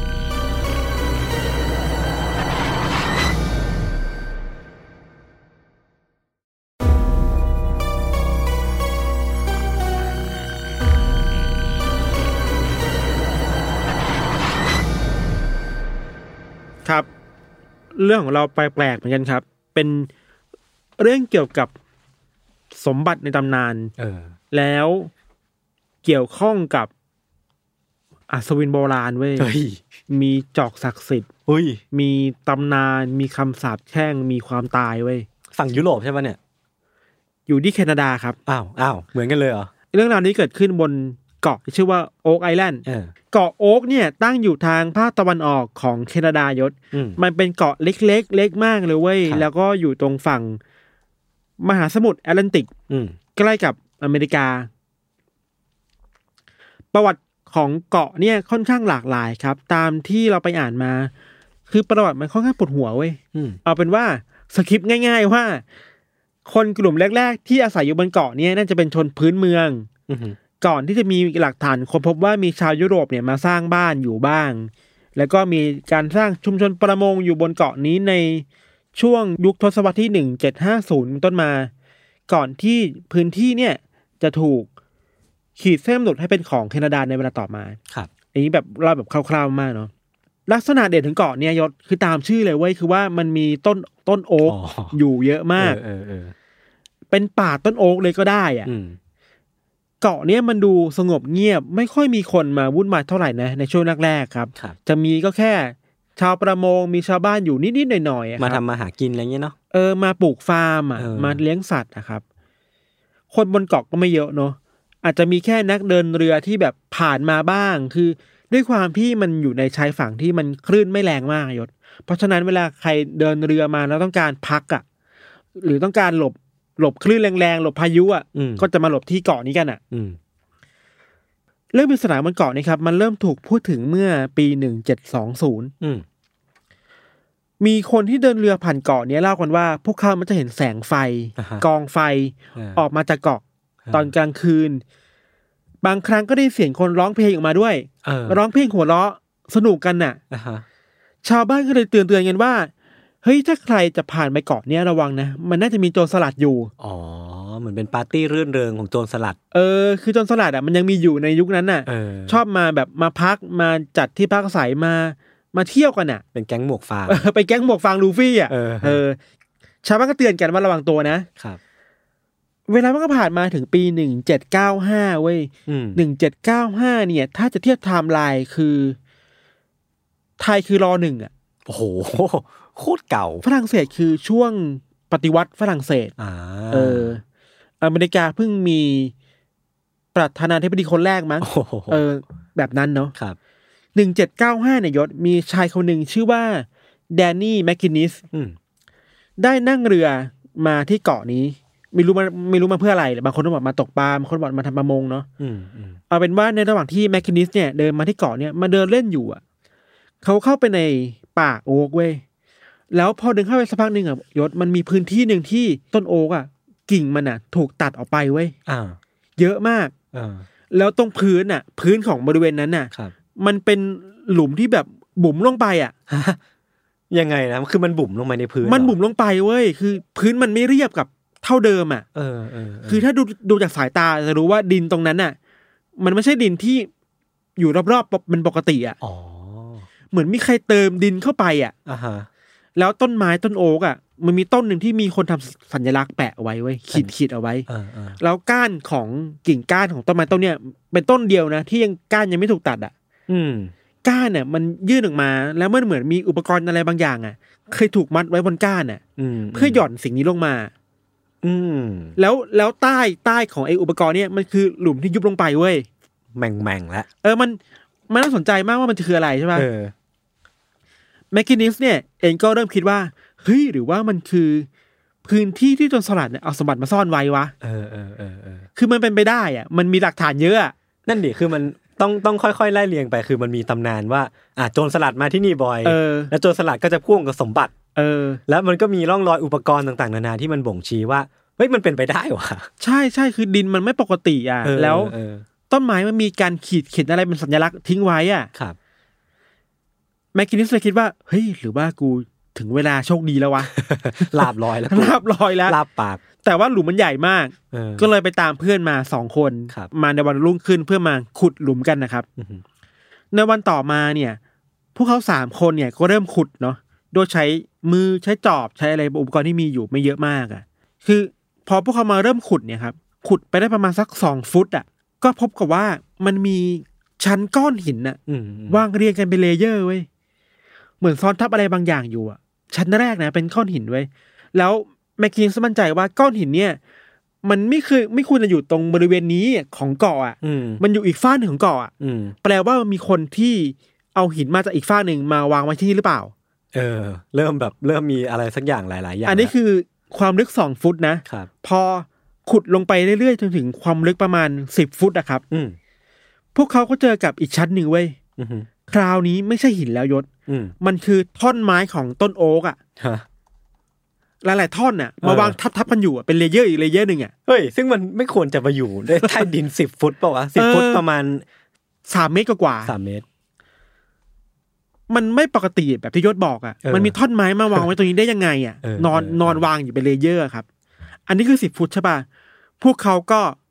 เริ่มมั่นใจแล้วว่ามันต้องมีอะไรแน่ๆใต้นี้เว้ย อืม ก็เลยเอาท่อนไม้ออกมา หยิบออกมาหยิบออกมา ขุดต่อ ไปถึงความลึกประมาณยี่สิบฟุต อืม เขาเจอกับเลเยอร์เป็นท่อนไม้โอ๊กเหมือนเดิม อีกแล้วเหรออี อีกแล้วเว้ย เฮ้ยมันมันเจอบ่อยไปเปล่ามันแปลกๆแล้ว พอรื้อออกไปก็ไม่ใช่สมบัติ เออ หรือต่อไปขุดต่อไปไม่ลดละ ขุดต่อไปอีกสิบฟุต ครับ คือตอนเนี้ยถึงความความลึกที่สามสิบฟุตแล้วนะ อ่าฮะ ก็ยังเจอกับไอเลเยอร์ต้นไม้โอ๊กอ่ะ อีกเว้ย อืม ท่อนไม้คือแบบเหมือนมีคนตัดมาวางไว้อ่ะ อืมอืมอืม ไอการขุดดินสามสิบฟุตอะยศมันไม่ใช่เรื่องง่ายนะเว้ย นั่นดิ มันหลายเมตรอ่ะ เออ แล้วมีแค่สามคน น่ะ ครับ กำลังมีแค่มือมีแค่จอบมีแค่เสียมนะครับ เออ พวกเขาเลยใช้เวลาทำสิ่งเนี้ยหลายวันมาก ๆ เป็นสัปดาห์สัปดาห์ๆนะ โอ้ย กว่า น่าจะ จะ เป็ ถึ น ง เดือนนะ เป็นเดือนน่ะกว่าถึงสามสิบฟุตได้ครับ ในระหว่างนี้เองอ่ะก็ยังไม่เจอสมบัติเว้ย อืม แมคคินนิสกับเพื่อนอีกสองคนก็เลยคิดได้ว่ากำลังที่มีอยู่ตอนเนี้ยไม่น่าไหวว่ะ อืม เรากลับไปสักพักไหม เออ ไปรวบรวมกำลังมาก่อนอ่ะ อ่าฮะ ไปรวบรวมทุนหาคนที่แบบพร้อมช่วยมาก่อนอ่ะ พวกเขาก็เลยกลับไปสักพักใหญ่ๆอะครับ แต่ในระหว่างระหว่างนี้เองอ่ะ ในระหว่างที่มันยังขุดไปได้ไม่เยอะมาก เขาก็เอาของที่มันขุดได้มาเจอบุกของในดินเนี่ยมามาสำรวจดูเจออะไรบ้างใช่ปะสิ่งหนึ่งที่แมคคินิสเจอคือว่า ไปเจอวัตถุคล้ายๆ กับเหรียญอ่ะ อืม เหรียญโบราณอ่ะ อืม พอเอาเหรียญเนี้ยไปให้ผู้เชี่ยวชาญดูอ่ะเขาบอกว่าเหรียญเนี้ยมันถูกสร้างขึ้นมาในช่วงประมาณปี 1731 อืม หลังจากมีข่าวเรื่องโจรส โจรสลั ลั ด ดไม่นานเว้ย ประมาณสิบกว่าปี เออ นี่ก็แบบมีความสงสัยแล้วว่า ถ้ามันไม่มีสมบัติแต่มันมีเหรียญนี้มาได้ยังไงวะ เออเออ แต่กำลังที่มีอยู่มันก็ไม่พออ่ะ ครับ ก็เลยโอเคกลับไปก่อนนะครับ พอกลับไปครับ แล้วกลับมาอีกรอบในประมาณประมาณปีกว่าๆกลับมาเนาะ อืม กลับมาพร้อมทีมงาน และเริ่มมีนายทุนอ่ะ มาซัพพอร์ตเว้ย อ๋อ มีแบบมาจ้างแล้ว คือคือเริ่มเอาข้อตกลงเป็นเจรจาว่า เฮ้ยเราเชื่อว่าเก่อนนี้ไม่มีสมบัติเว้ย ถ้าคุณมาจ้างเราอ่ะ อืม เราพร้อมจะแชร์เงินคุณนะ อืม เออมันก็แบบเริ่มเริ่มหาหาตัวแชร์มากขึ้น เออเออเออ คือคาดหวังว่ามันจะมีของนี้จริงๆอะครับ ครับ กลุ่มทุนเนี่ยชื่อว่ากลุ่มทุนชื่อว่า Onslow Company อืม กลับมากับพวกเขาขุดในปี 1804 เราลืมเล่าไปว่าไอ้พื้นที่เนี่ยยศที่ขุดกันสำรวจเนี่ย มันเริ่มมีชื่อเรียกอย่างเป็นทางการแล้วว่ามันนี่พิษ อืม ชื่อมันเท่อะมันนี่พิษ หลุมเงิน หลุมเงินหลุมเงิน หลุมทรัพย์หลุมทรัพย์ ออนสโลคอมพานีกับกลุ่มแมกนิสเนี่ยครับก็เริ่มกลับมาขุดที่มันนี่พิษอีกครั้งในปี 1804 ครับ ไอ้ครั้งล่าสุดในปี 1795 เนี่ย ขุดได้ 30 ฟุตใช่อื่ปะะ มอืม แต่คราวนี้พอมีของมากขึ้นมีคนมากขึ้นเนี่ย ได้ขุดไปอีกหลายหลายสิบฟุตเลยเว้ย โอ้โห ยังไม่เจออีกเหรอ เราเล่าอย่างนี้ว่า จาก 30 ฟุต ลงไป เออ 40 ฟุตอ่ะ มันก็ยังเจอไอ้ ชั้นไม้ ท่อนไม้โอ๊กเหมือนกันเว้ย เออ จาก 40 ไป 50 60 70 80 เออ มันก็ยังมีเว้ย คือเจ็ดชั้นน่ะ มีท่อนไม้โอ๊กวางขั้นไว้หมดเลยเว้ย เออ พอมาถึงชั้นที่ 80 ฟุตนะครับ อืมอืม ขุดลงไปอีกสิบฟุตเก้าสิบฟุตใช่ปะ่ะ คราวเนี่ย มันเริ่มมีอะไรแปลกๆอะเว้ย เออ คือว่ายังไม่เจอสมบัตินะ อือฮึ แต่มันเจอก้อนหินก้อนหนึ่งอะก้อนกลางๆแบบว่าถือได้อะวางไว้อยู่แบบแปลกๆแล้วบนก้อนหินก้อนนั้นนะมันมีตัวอักษรสลักเอาไว้อยู่อะยศ อืม ในเวลาต่อมามันมีคนที่ไปถอดรหัสถอดภาษาออกมาได้ ภาษาที่มันอยู่บนก้อนหินก้อนเนี้ยมันเขียนว่า อีกสี่สิฟุตใต้นี้มีเงินสองล้านปอนด์ถูกฝังไว้ โอ้โห หรือแปลว่านี่มันคือเช็คพอยท์ที่จนสลัดมาวางไว้วะ โอ้โห ขยันเกิน ลึกเกินสองล้านบอลนี่น่าจะเยอะมากเลยนะ ในสมัยนั้นแบบ ถ้าเทียบเงินเฟ้ออะถึงตอนเนี้ย เออเออ น่าจะมหาศาลแล้วแหละ ครับ ตอนเนี้ยขุดถึงเก้าสิบฟุตใช่ป่ะแล้วหินบอกว่าอีกสี่สิฟุตอะแปลว่าต้องขุดถึงความลึกหนึ่งร้อยสามสิบฟุตอะ เออ ถึงจะเจอสมบัติอะ อืม แต่ว่ามันลึกมากแล้วนะเว้ย นั่นดิ ทีมงานก็ไม่ยอมแพ้ครับ ก็ ครับ ขุดลงไปเรื่อยๆ จนถึงชั้นความลึกที่ 93 ฟุต อืมอืม ในระหว่างที่กำลังขุดอยู่เนี่ย ทีมงานเอาจอบหรือเอาเหล็กอะไปแบบทิ่มๆดูที่พื้นน่ะ อืม พอเอาทิ่มลงไปที่พื้นแล้วพบว่าไอ้รูข้างใต้พื้นน่ะ มันไปเจอกับของแข็งๆอะไรบางอย่างวะยศ เฮ้ย หรือว่าใช่แล้ว เออมันมีสัมผัสว่ามันเหมือนจะเป็นหีบสมบัติหรือเปล่าวะ เออเออเออเออ แต่ด้วยความที่ว่าวันนั้นน่ะมันดึกมากแล้วเว้ยแต่ว่าพวกเขามีความหวังว่า ไอ้ที่กันทิ่มเราไปเจอแข็งของแข็งๆเป็นเหล็กเนี่ย ใช่แล้ว น่าใช่แล้ว พรุ่งนี้กูตื่นมารวยแล้ว เออตื่นมาคือรวยแล้วอ่ะ เออ ก็เกาเขากลับไปฝันดีกันน่ะ กลับมาเช้าอีกวันหนึ่งครับ กลับมาด้วยความรู้สึกว่าฝันสลายอ่ะ ทำไมอ่ะ คือว่าพอกลับมาดูที่หลุมมันนี่พิษนายศ ครับ พวกเขาพบว่ามันมีน้ำอ่ะ อืม ไหล เติมเติมเข้ามาล้นถึงขั้นที่สามสิบสองฟุตแล้วอ่ะ ไอ้เหี้ย น้ำไม่รู้มาจากไหนอ่ะ โหยแล้วทำไงอะ น้ำเต็มบ่อเลยอะบ่อสำรวจอ่ะ ไอ้เหี้ย ซึ่งก็ไม่รู้ว่าน้ำทะเลเนี่ยมันหรือน้ำอะไรเนี่ยมันมาเข้ามาได้ยังไงเว้ย เออ หลังจากนั้นทีมงานก็คิดหาทางแก้ไขว่าทำไงดีวะ เหมือนยศยศบอกว่า พยายามมาเป็นปีๆอ่ะ อืม ขุดมาตั้งนานอีกแค่ชั้นเดียวเจะสมบัติแล้วอ่ะ คือมันแบบใกล้แค่เอื้อมอ่ะ พวกเขาทำแบบนี้เว้ยขุดอีกขุดอีกหลุมหนึ่ง เออ ความลึกเท่ากันใกล้ๆกับหลุมเดิม ใกล้กับมันนี่พิษอ่ะแล้วสร้างหลุมนั้นให้มีสะพานเชื่อมทางเดินเชื่อม เล็ก ๆ เพื่อระบายน้ำจากหลุมเนี้ยมาอีกหลุมหนึ่งเว้ย อ่าอ่าอ่าอ่านึกออกนึกออก แต่พอขุดหลุมได้ขุดไอ้ไอทางเชื่อมนี้ได้อ่ะน้ำจากมันนี่พิษอ่ะ มันก็เลยมาทิศไหลมาที่นี่ อืม แต่ว่าน้ำในมันนิพิษอ่ะมันไม่ลดลงเลยเว้ย อืม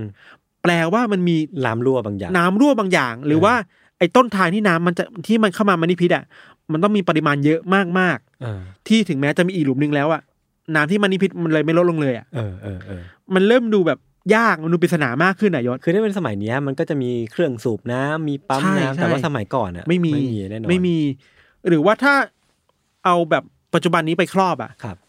เขาอาจจะสูบน้ำขึ้นมาจากมันนิพิษได้นะ เออใช่ แต่ว่าสูบขึ้นมาได้เมื่อไหร่ มันก็มีน้ำมาเติมที่ อ่ามั มันนิพิษอยู่เรื่อยๆเว้ย เออมันก็เป็นโจทย์ที่ยาก แปลว่าต้นทางมันคืออะไรบางอย่างครับ อืมอืม ไอความพยายามที่มันล้มเหลวแบบ ไม่เป็นท่า คือแบบขุดแล้วก็เจอน้ำขุดอีกหลุมก็เจอน้ำเนี่ย ครับ ทำให้คนท้อไปเยอะมาก ก็พักกันไปหลายปีเนาะ อือฮึ พอกลับมาถึงปีหนึ่งแปดสี่เก้ายศ มันก็เริ่มมีบริษัทใหม่ขึ้นมาขุดเว้ยไอ้มันนิพิษเหมือนเดิมนี่แหละ อืม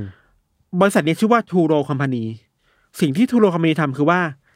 คราวเนี่ยไม่ได้มาด้วยของของธรรมดาเลยเว้ย อืม มาด้วยสว่านอะ โห เริ่มล้ำละเริ่มมีเทคโนโลยี สว่าน เข้ม ขุดอะจากข้างบนอะสว่านแหลมๆลงมาใต้ดินได้ อ่าฮะ คราวนี้พวกเขาสามารถเอาสว่านขุดเจาะลงมาถึงชั้น 98 ฟุตได้ อืม แล้วตรงหัวสว่านเนี่ย พอพอขุดลงมาถึง 98หนึ่งประมาณร้อยหนึ่งอะพอหัวขึ้นมา มันมีเศษทองติดมาจากหัวสว่านว่ะ อุ้ยมีหวัง ทอง แล้วว่ะ คำอ่ะมันเหมือนแบบมันเริ่มมีหวังแล้วว่า เออ หรือว่าที่เขาขุดลงไปอ่ะมันเจาะลงมาถึงหีบได้แล้ววะ อ่าฮะอ่าฮะ แต่เงื่อนไขคือตอนเนี้ยมันยังมีน้ำอยู่นะ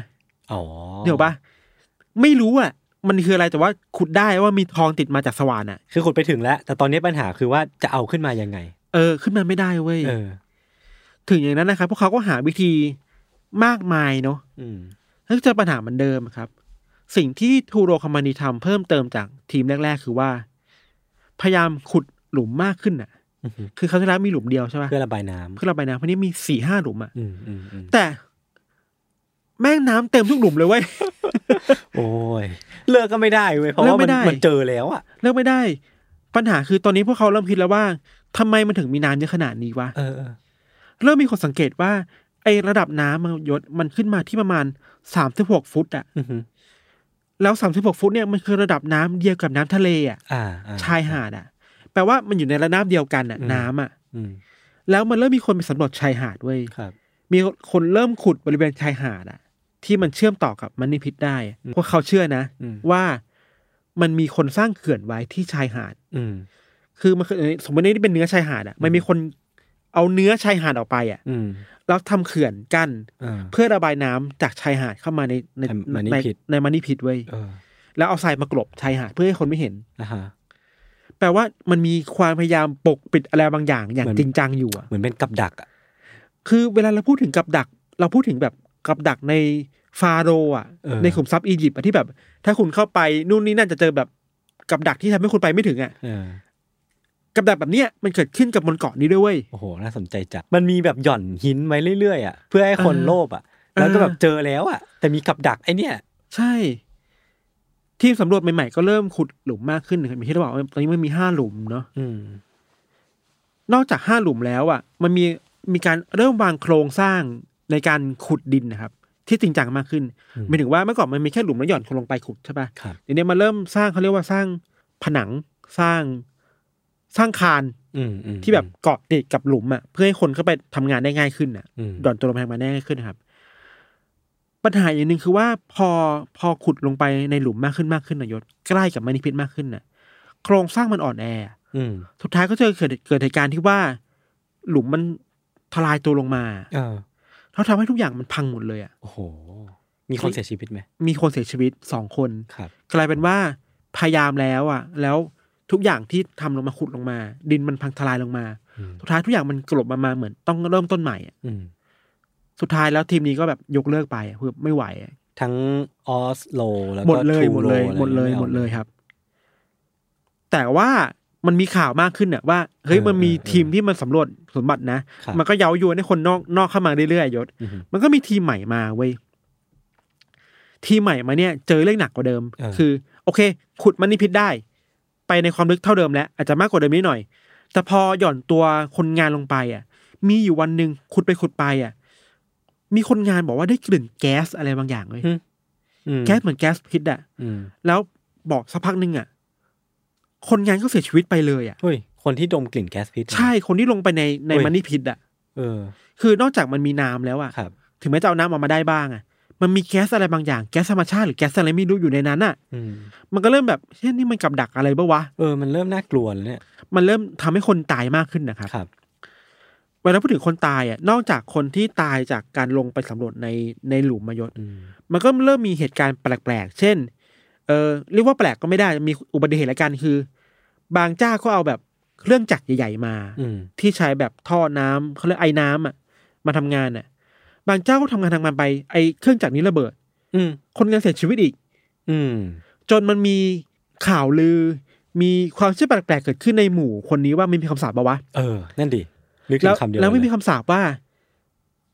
ถ้าคุณจะเจอสมบัตินี้ได้อ่ะ เออ คุณต้องมีคนเสียชีวิตก่อนเจ็ดคนเว้ย เอ้ย อันนี้คือเรื่องเล่าที่ดีเวล็อปมา ที่ได้ประกอบมาจากเหตุการณ์พวกเนี้ย โอ้ยเหี้ย แล้วเหตุการณ์มันก็ขุดไปเรื่อยๆจนแบบมีคนเสียชีวิตทั้งหกคนจริงๆอ่ะเหลือแค่คนเดียวอ่ะ อ่าอ่าอ่า สุดท้ายแล้วก็ยังหาคำตอบไม่ได้ว่า คืออะไรเว้ย ฮะ ไอเหตุการณ์นี้มันโครงสร้างพังลงมา มันทำให้ตำนานทุกอย่างมันถูกกรบไปกับมณีพิษหมดเลยอ่ะ เออเออเออ จริงๆ เรื่องราวของมณีพิษมันก็มีประมาณนี้แหละยศ เอ้าเชี่ยสรุปก็คือไม่มีใครได้สมบัติ ไม่มีใครได้สมบัติยังหาไม่ได้ ฮะ แต่ว่ามันก็มีทฤษฎี ออ ที่เล่าต่อได้อีกเยอะว่า ครับ ตกลงแล้วสมบัติอ่ะมันคืออะไรกันแน่วะ อืม ไอเศษทองที่ติดมาจากเหนือ ใช่ สวรรค์ ใช่ นั่นน่ะ คือ ความใกล้ที่สุดที่มนุษย์จะทำได้อ่ะ คือ เออ เศษทองนั้นที่มาจากหัวสว่านอ่ะ แล้วแบบที่ยากไปกว่านี้ที่พี่ธันเล่ามาคือว่า น้ำที่ต้องสูบออกอ่ะมันคือ เออ น้ำทะเล ใช่ คือมึง ใช่ ต้องสูบทั้งทะเลเลยเหรอ ใช่มันสูบไม่ได้ อ่ะ เออทฤษฎีแรกนะ มีคนคิดกันว่า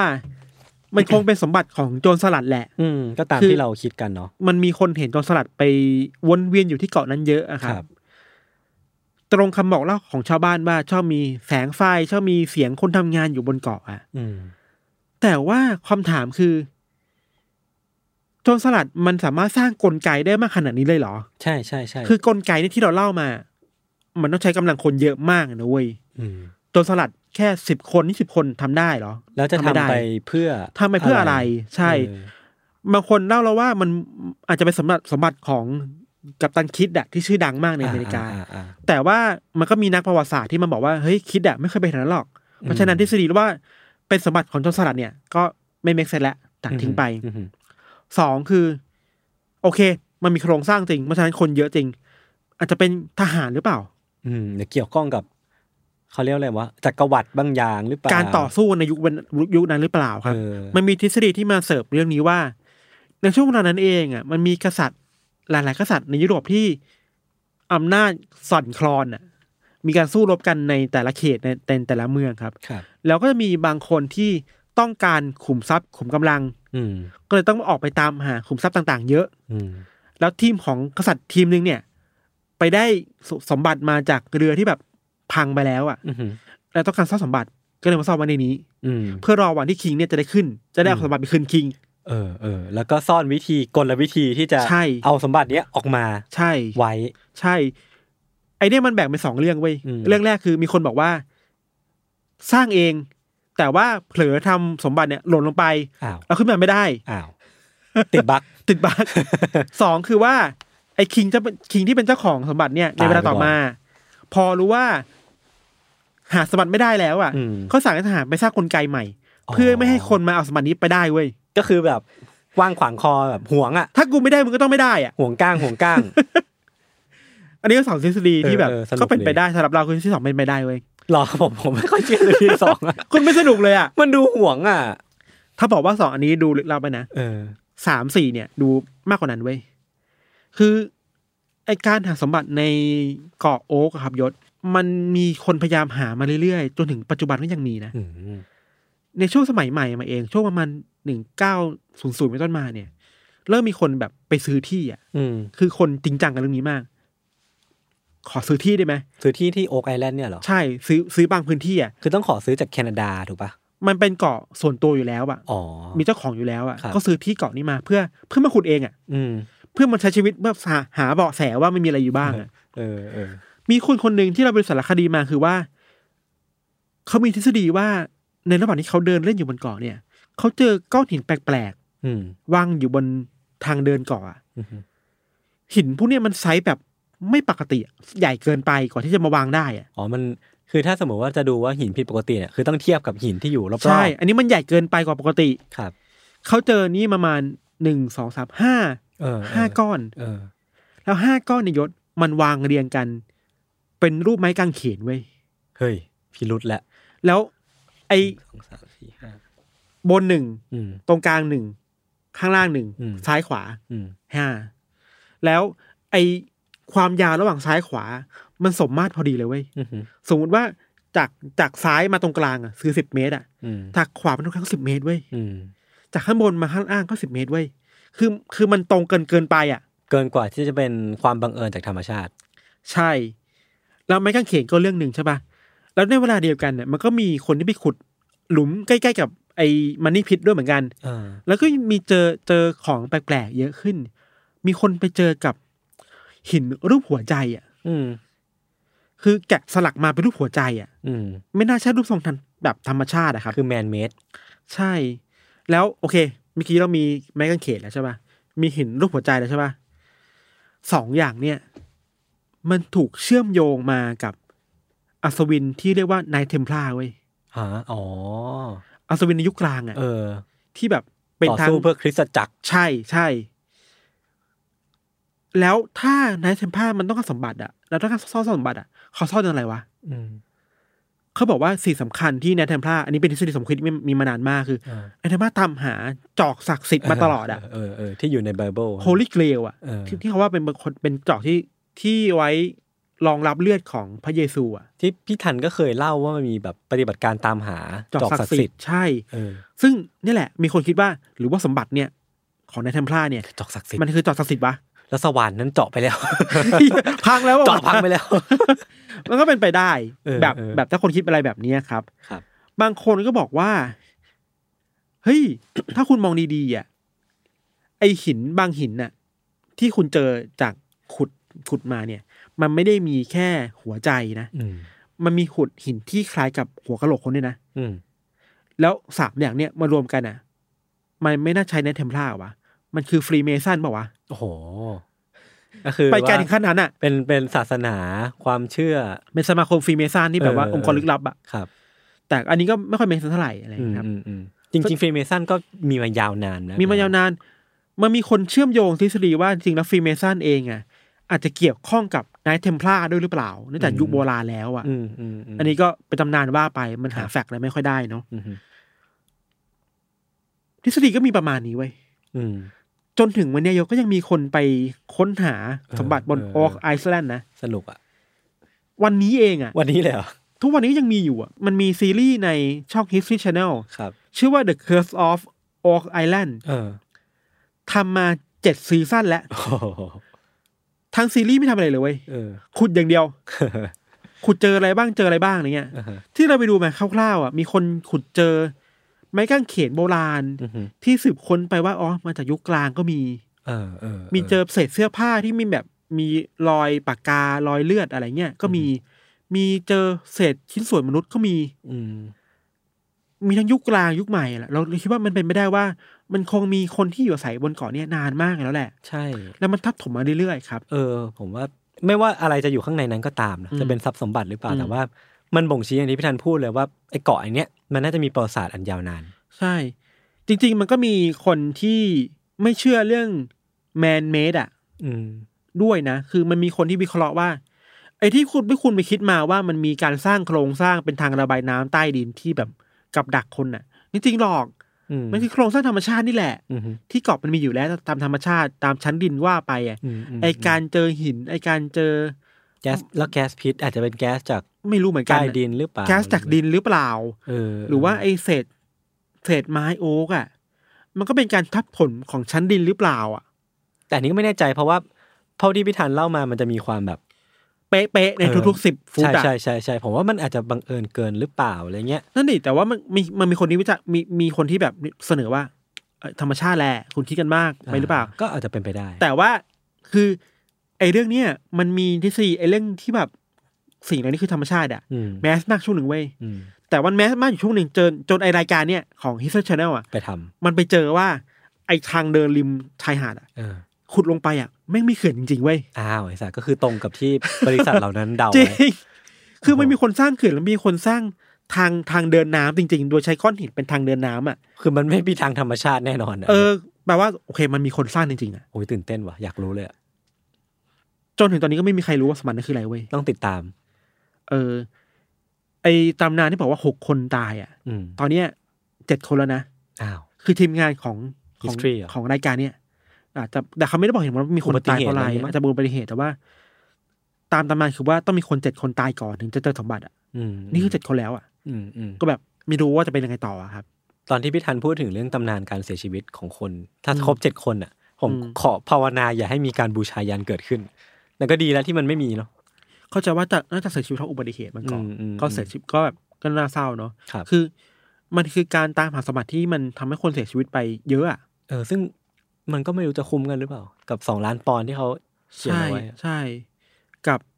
บางคนอ่ะ ช่วงหลังๆมาเขาไม่ได้คาดหวังสมบัติอ่ะ เออ เขาคาดหวังว่าเขาต้องเจออะไรบางอย่างจากเกาะเนี่ย อ่า เช่น หินรูปหัวใจ หิน กง หรือ เขน ว่าอาคารโบราณอะไรบางอย่างของคนยุคเก่าๆหรือเปล่าอ่ะ ม เออ มันเริ่มไปเวนั้นแล้วครับ อืมอืม ทีมงานที่ทำเรื่อง Curse เนี่ย Curse of Old Iceland เนี่ย หลายคนก็ไม่เชื่อนะว่ามันมีแบบสมบัติในในมันนี่พิษอ่ะ อ่า คือเขาไม่เขาเขาไม่ขุดมันนี่พิษอีกแล้วเว้ย เออ เขาเชื่อแล้วว่ามันไม่มีอะไรในนั้น คือเขาก็สำรวจทั่วเกาะเอา มีคนสำรวจเยอะแล้วไปสำรวจบนจุดอื่นในเกาะเอา เออ แล้วก็เจออะไรพวกนี้เยอะขึ้นเรื่อยๆอะไรอย่างเงี้ย ค ครับ รับ ประมาณนี้ยศ อืม โอเค ติดตามสารคดีได้ที่ไหนอะ มีใน YouTube อ๋อเหรอ แต่ว่า เขลงใ มันมี YouTube เลย มันมีแบบไม่เต็มตอนนะ อ๋อ เป็นไฮไลท์อะไรงี้ย เป็นไฮไลท์ชื่อว่า The Curse of Oak Iceland ครับ ครับ โอเคครับผมยิง ป ก็ ระมาณนี้ สนุกดีนะ เออ ผมว่ามันก็น่าติดตามดีอะ เออ ตอนเราเห็นข้อมูลเรื่องนี้รู้สึกว่า เฮ้ย มันลึกลับเกินไปว่ะ ไอชั้นดินที่แบบทุกๆสิบสิบฟุตจะเจออะไรบางอย่างอะ อืม อ๋อ ลืมเล่าไปไอหินน่ะ อืม บางคนก็บอกว่า เอ้ย มันคือหินที่ทีมงานอ่ะ แอบซ่อนไว้เพื่อให้กำให้กำลังใจตัวตัวเองอ่ะ ไอหินที่มีสลักไว้อะเหรอ เออ อาจจะไม่มีก็ได้คือตอนนี้ไม่มีใครเห็นว่ามันอยู่ไหนเว้ย อ มันหายไปแล้ว ก็เป็นไปได้ มีมีอยู่แวบหนึ่งผมคิดเหมือนกันว่า เออ มันอาจจะเป็นแบบเรื่องหลอกลวงหรือเปล่า ใช่มีคนวิเคราะห์ว่าทีมงานนี่แหละที่เอาหินไปวางไว้ อืม เพื่อให้กำลังใจทีมงานด้วยกันเองว่า เอ้ยแกใกล้ถึงจุดหมายแล้วเว้ย หรือแม้กระทั่งจุดเริ่มต้นอ่ะพี่ทันผมอะ อืม ก็รู้สึกว่ามันเริ่มต้นจากคนสองสามคนเนาะ อืม เออแล้วมันช่วงระหว่างนั้นอ่ะ มันอาจจะเป็นการหลอกเพื่อเอาเงินในทุนหรือเปล่าอะไรเงี้ยผมว่ามันก็เป็นทฤษฎีที่ เป็นไปได้ ก็ ก็ ก็ข้ามไม่ได้เหมือนกันนะ เราว่าเราปฏิเสธไม่ได้ว่ามันมีเรื่องของผลประโยชน์มาเกี่ยวข้อง ใช่ เยอะนะครั ใช่ บ ใช่ แล้วบางบริษัทที่เข้ามาก็กดขี่แรงงานเยอะเหมือนกัน อืมอืม คือแบบเกณฑ์แรงงานมาประมาณห้าสิบหกสิบคนน่ะ โดยแบบใช้แรงงานแบบไม่ถึงค่าแรงขั้นต่ำอะไรเงี้ยนะ ซึ่งเราไม่รู้ว่าเมื่อนักสมบัติแล้วเขาจะได้แบบได้ เออ ได้สมบัติแชร์ไปหรือเปล่า เออเออเ มันคือการกดขี่แรงงานแบบหนึ่งอ่ะ ครับ ครับประมาณนี้ยศ เออซึ่งสิ่งเหล่านี้มันก็จะเป็นเป็นเอลเมนต์ อืม ส่วนส่วนประกอบของเรื่องราวของการล่าสมบัติเนาะ ม คือส่วนใหญ่มันมันเลี่ยงไม่ได้เลยที่มีคนแบบเสียชีวิตเกิดขึ้น มีผู้ ใช่ สูญเสียเกิดขึ้น ใช่ อะไรเงี้ย เพื่อแลกกับความโลภเลยอะสมบัติมันคือความโลภอะ มันคือความโลภอย่างหนึ่งกับ ความอยากเอาชนะอะเราว่านะ เออเออเออคือแบบอย่างที่พี่ธันพูดเลยคือผมว่าน่าสนใจมากคือสมบัติกูไม่อยากได้แหละกูแค่อยากรู้ว่าแม่งเกิดอะไรขึ้นที่นี่วะ มันมันเหมือนเริ่มแล้วหยุดไม่ได้ เออขี่หลังเสือเออ ครับ เออโอเคครับก็จริงๆก็สามารถรีไซเคิลตอนนี้ได้อีกรอบหนึ่งนะเพราะว่า อืม ผมว่าน่าจะมีเรื่องเยอะอยู่เหมือนกัน ครับ โอเคครับงั้นวันนี้พวกผมสองคนก็ลาไปก่อน ติดตามรายการของเราทั้งสองคนได้ทุกช่องทางของ s ซ m m e r Podcast เช่นเคยนะครับ สวัสดีครับ